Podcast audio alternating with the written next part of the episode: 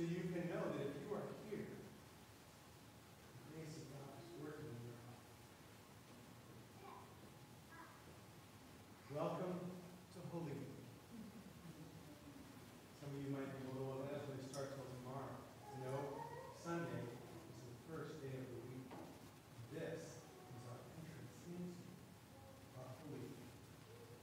And this is that transitional moment in our Lord's life and the life of the apostles, where it seems there's a tipping point. Things begin to move very quickly. I've shared before that I always view perhaps all of our lives, but especially with Lent and Holy Week, as a river. And this river is a current. And the current is the Holy Spirit. And if you've ever been on a boat on a river, the current goes where it wants to. Sometimes it's fast, sometimes it's slow, sometimes it swirls, and sometimes the current seems to disappear altogether. And if we look ahead at the events of this week, I think you'll see in various services and in the life of the gospel, we will feel just this current. Now, I have a simple message today, and I hope that it won't be lost in the other things that I'm trying to say along with it. But that simple message was inspired by a small quote that I came across from St. Symphony of Essex.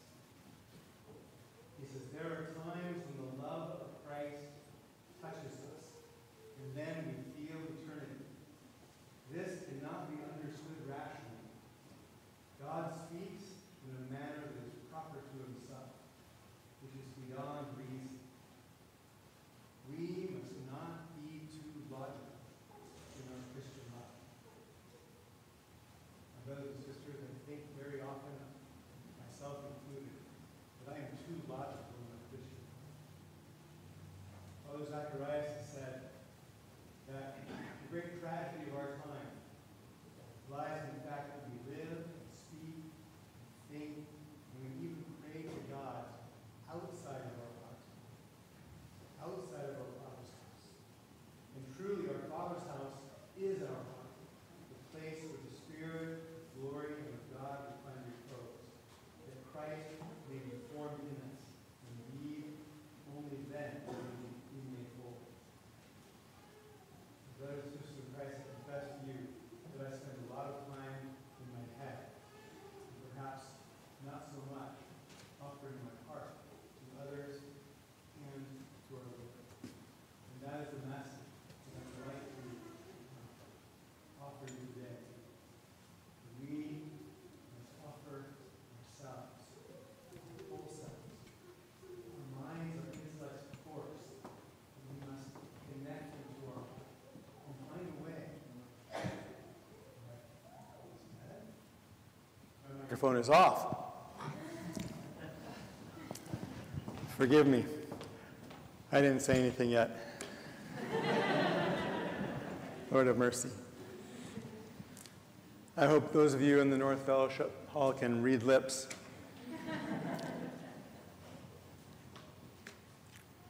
So welcome to Holy Week. An opportunity for us to offer our hearts, our minds, and all of our strength to our Lord.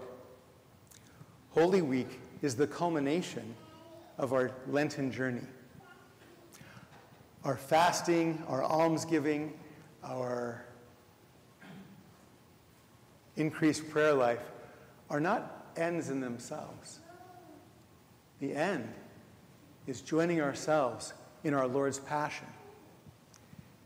Our end is to be saved by uniting our cross to his cross. Lent really is a microcosm or a metaphor of our whole life. And Lent is just an intensification of the journey that we're all on, the journey down that river guided by the Holy Spirit. Holy Week just further intensifies that focus. We focus upon Christ and his cross, and we endeavor to enter into his immeasurable love that he displays for us. In yesterday's gospel, the gospel of the raising of Lazarus, it begins with them out in the desert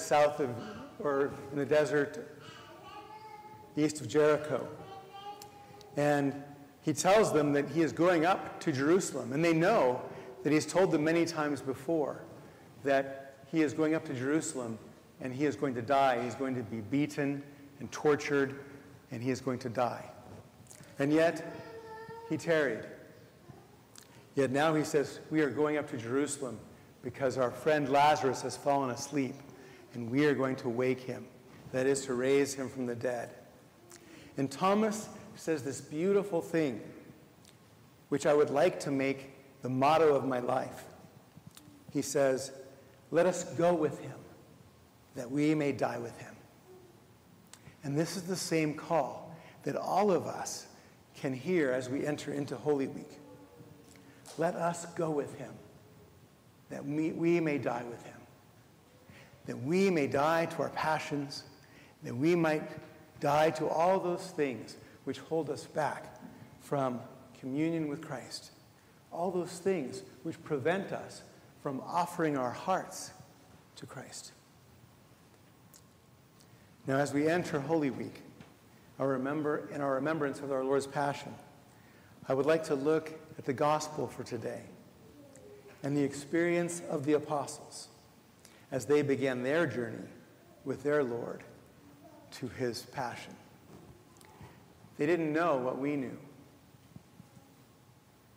He told them, and they knew that they were on their way to Jerusalem, and they were expecting to die with him. They had the expectation that he was going to die, and they were going to die with him. And yet, on the way, he encounters Bartimaeus, the blind man, and heals him. He encounters Zacchaeus, and they stay at his house for a day. And Zacchaeus was rich, so they probably had a pretty nice meal. And so, on this several days on their way to Bethany to see Lazarus, things were pretty much normal. It didn't feel like they were going up to die. And then he raises Lazarus from the dead. He shows them something he has showed them before, but never something like this, that he has the power to call someone back from Hades, as Father mentioned yesterday. And many, many who were in Jerusalem for the feast of Passover. And it is said that Jerusalem's population at Passover was said to rival Rome, the capital of the empire, capital of the known world, during the feast of Passover. So there were many people there, and many people heard about what had happened. And many people were believing. Jesus tells his disciples in one of the other Gospels, today's Gospel of the triumphal entry of Palm Sunday is actually in all four Gospels. They ask him to go find a donkey, and they find a donkey for him to ride, and it could not have been lost on the people, at least many of them, that this was fulfilling a prophecy of the Messiah, that the king would come in humility to serve. And then his entrance down the hill from the Mount of Olives into Jerusalem, and all the palms being waved, a symbol of victory.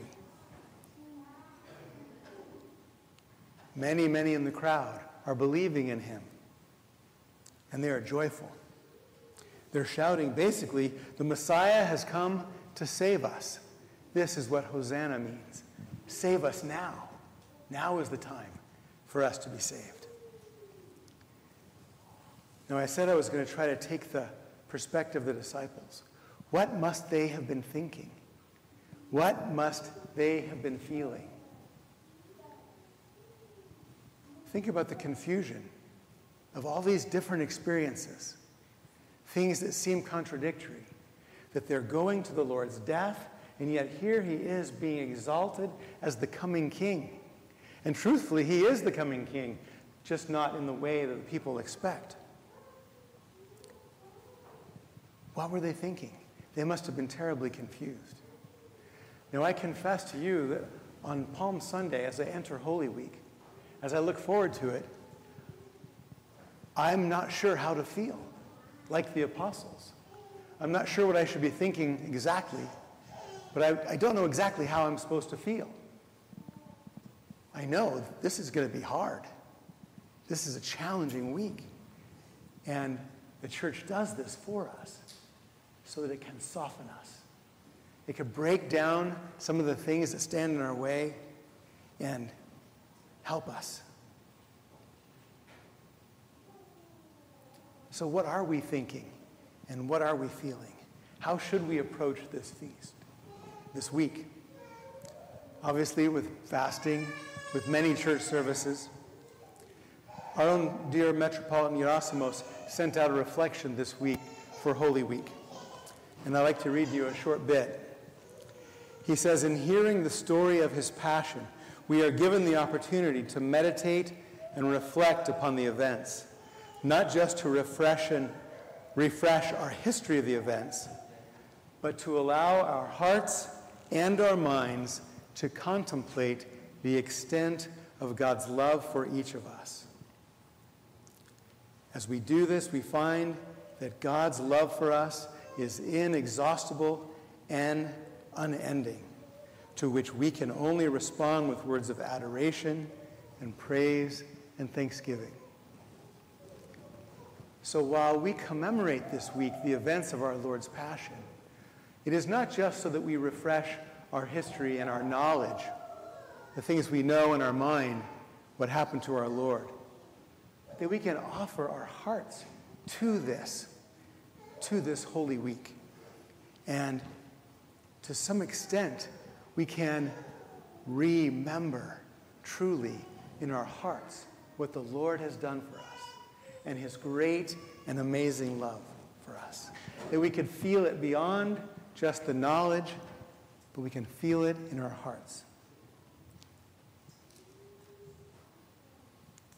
So much we have in our heads. We often leave our hearts behind. Now, I'm not just talking about emotions, but I'm talking about this very center of our being, which includes our feelings and emotions. But very often it seems that we are fearful of our emotions. But truly, our emotions and our feelings and our heart is where we truly experience life and love and our Lord.